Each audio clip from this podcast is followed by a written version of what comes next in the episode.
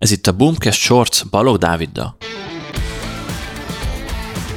Sziasztok! A mai adásban arról fogok beszélni, hogy mégis mi történik a Facebook hirdetésekkel.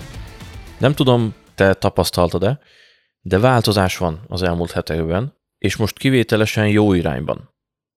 Nem mondtam ilyet szerintem két éve, hogy a Facebook hirdetések jó irányba mennek, de most valami változott, úgyhogy nagyon kíváncsi vagyok, hogy ez a trend fennmarad-e, vagy hogy folyamatos lesz-e, de most végre egy, egy jó irány felé megyünk.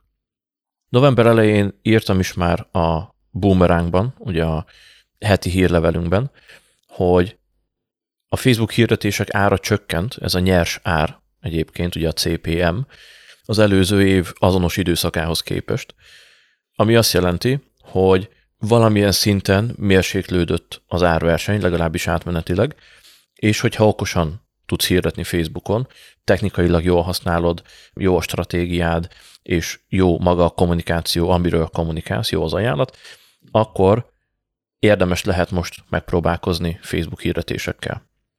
Tök jó, mert ezután az e-mail után írt is az egyik feliratkozónk, olvasónk, hogy már régóta nem használnak Facebook hirdetéseket, mert nem működött egyszerűen náluk, nem, nem vált be, bedrágult, ugye, és most újra elkezdte használni, és tényleg jó számokat hoz. Úgyhogy valid az, hogy most tényleg lejjebb mentek az árak, és érdemes lehet próbálkozni.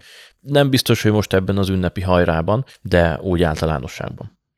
Egyébként, hogyha te nem kapod ezeket a leveleket, akkor beteszem a linket az adás alá, és akkor ott fel tudsz majd iratkozni. Na, de nézzük, hogy mi változott most, mert ugye ez még november elején volt. Most viszont, így november vége környékén jött három új változás. Először is visszakaptuk a hozzárendelési időszakok összehasonlítását. Ugye a hozzárendelési időszak alapján követi a Facebook a konverziókat a hirdetéseknél. Ezt tudott hirdetés sorozat szinten beállítani, és jelenleg ugye négy opció van. Ez az egynapos kattintás, hétnapos kattintás, egynapos kattintás plusz egynapos megtekintés, és hétnapos kattintás plusz egynapos megtekintés. Ezek közül lehet most válogatni, és ugye így ezzel az egy funkcióval állított be az optimalizálást és a jelentés készítést is. Magyarul, hogyha azt állítod be, hogy hétnapos kattintás utáni, akkor hogyha valaki lekattintja az adott hirdetés sorozathoz tartozó hirdetésedet, mondjuk hétfőn és vasárnap vásárol, akkor ő még ide tartozik. Tehát azt a konverziót ide fogja jelenteni a Facebook. És az, hogy optimalizálás során is ezt használja, és jelentéskészítés során is, az azt jelenti, hogy te ezt fogod látni, és ő ez alapján számolja a konverziókat.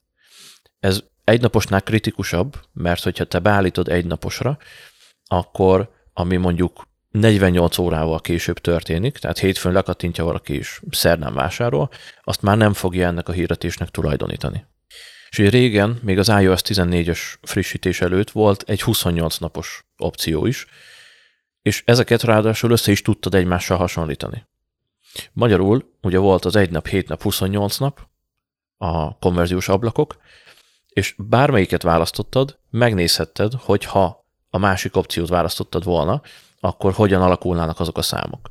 De ez eltűnt, ugye itt a privacy dolgok miatt, és most viszont visszajött az a lehetőség, hogy összehasonlítsuk ezeket a hozzárendelési időszakokat, ami azt jelenti, hogy ha kiválasztod mondjuk az egynapos időszakot, annak ellenére, hogy azt választottad és arra optimalizál a kampány, ugyanúgy a jelentésnél láthatod a hétnapos időszakot is.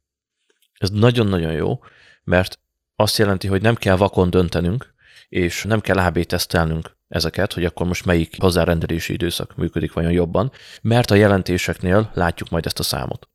Úgyhogy ez volt az első nagyobb változás, ami nagyon-nagyon jó irányba viszi ismét a Facebook hirdetéseket, mert ugye visszakaptunk adatokat. Az iOS 14-es frissítés azért fájt nagyon sok mindenkinek, mert elveszítettünk adatokat, az azt jelenti, hogy kevesebb inputunk van, ami alapján tudunk döntéseket hozni.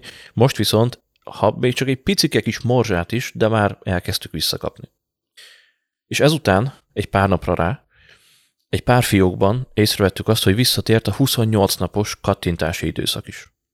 Ugye az előbb, amit mondtam, van az egynapos és hétnapos kattintás, ezek a hozzárendelési időszakok, és régen volt egy 28 napos is, ami azt jelenti, hogy ugye 28 napig felméri azt a konverziót az adott hirdetéshez, hogyha megtörténik a vásárlás.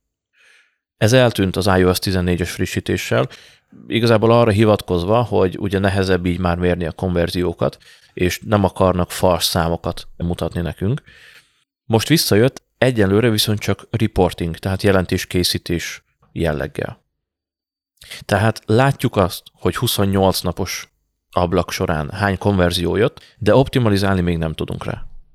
Valószínűleg egyébként azért tették ezt vissza, szerintem sosem ment el, csak egyszerűen nem láttuk, nem osztották meg velünk, de most azért tették vissza a felületre, mert valószínűleg odafejlődött már a machine learning, a megoldásuk arra, hogy ezeket a konverziókat gyűjtsék és modellezzék, hogy elég biztos adatokat tudnak mutatni.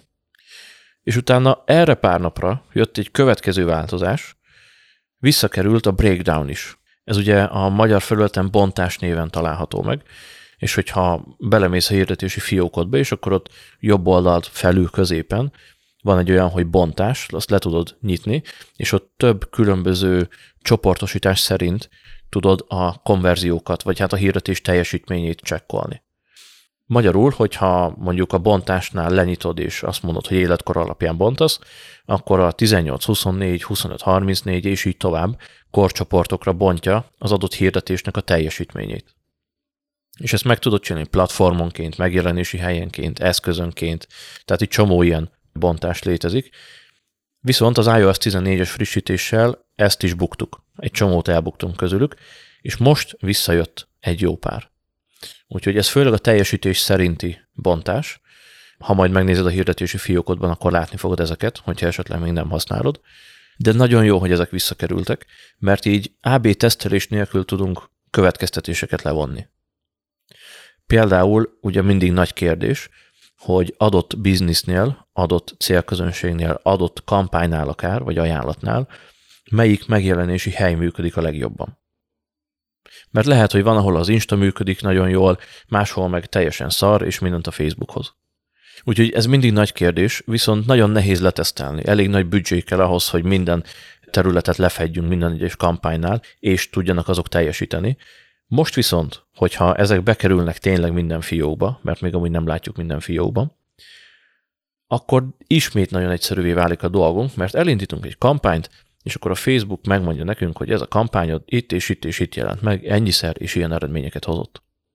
Úgyhogy úgy néz ki, hogy végre, végre jó irányt vett a Facebook, és kezdjük visszakapni a kis szabadságunkat, kezdjük visszakapni az eszközöket, amivel igazán jól tudunk dolgozni, és jó hirdetéseket tudunk készíteni. De kíváncsi vagyok a te véleményedre is, hogy vajon ezek hasznosak-e, használtad-e egyáltalán, mielőtt eltűntek, vagy most fogod-e használni, hogy már tudsz ezekről.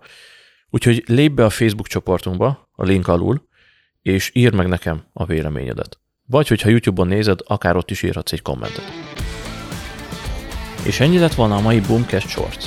Ne felejts el feliratkozni a csatornánkra, és érdemes belépned a zárt Facebook csoportunkba is, ahol akár személyesen velünk is beszélgethetsz, de kérdéseket is tehetsz fel, és a közösségünk tagjait is megtalálod. Gyere és csatlakozz hozzánk a boommarketing.hu per FB csoport linken keresztül.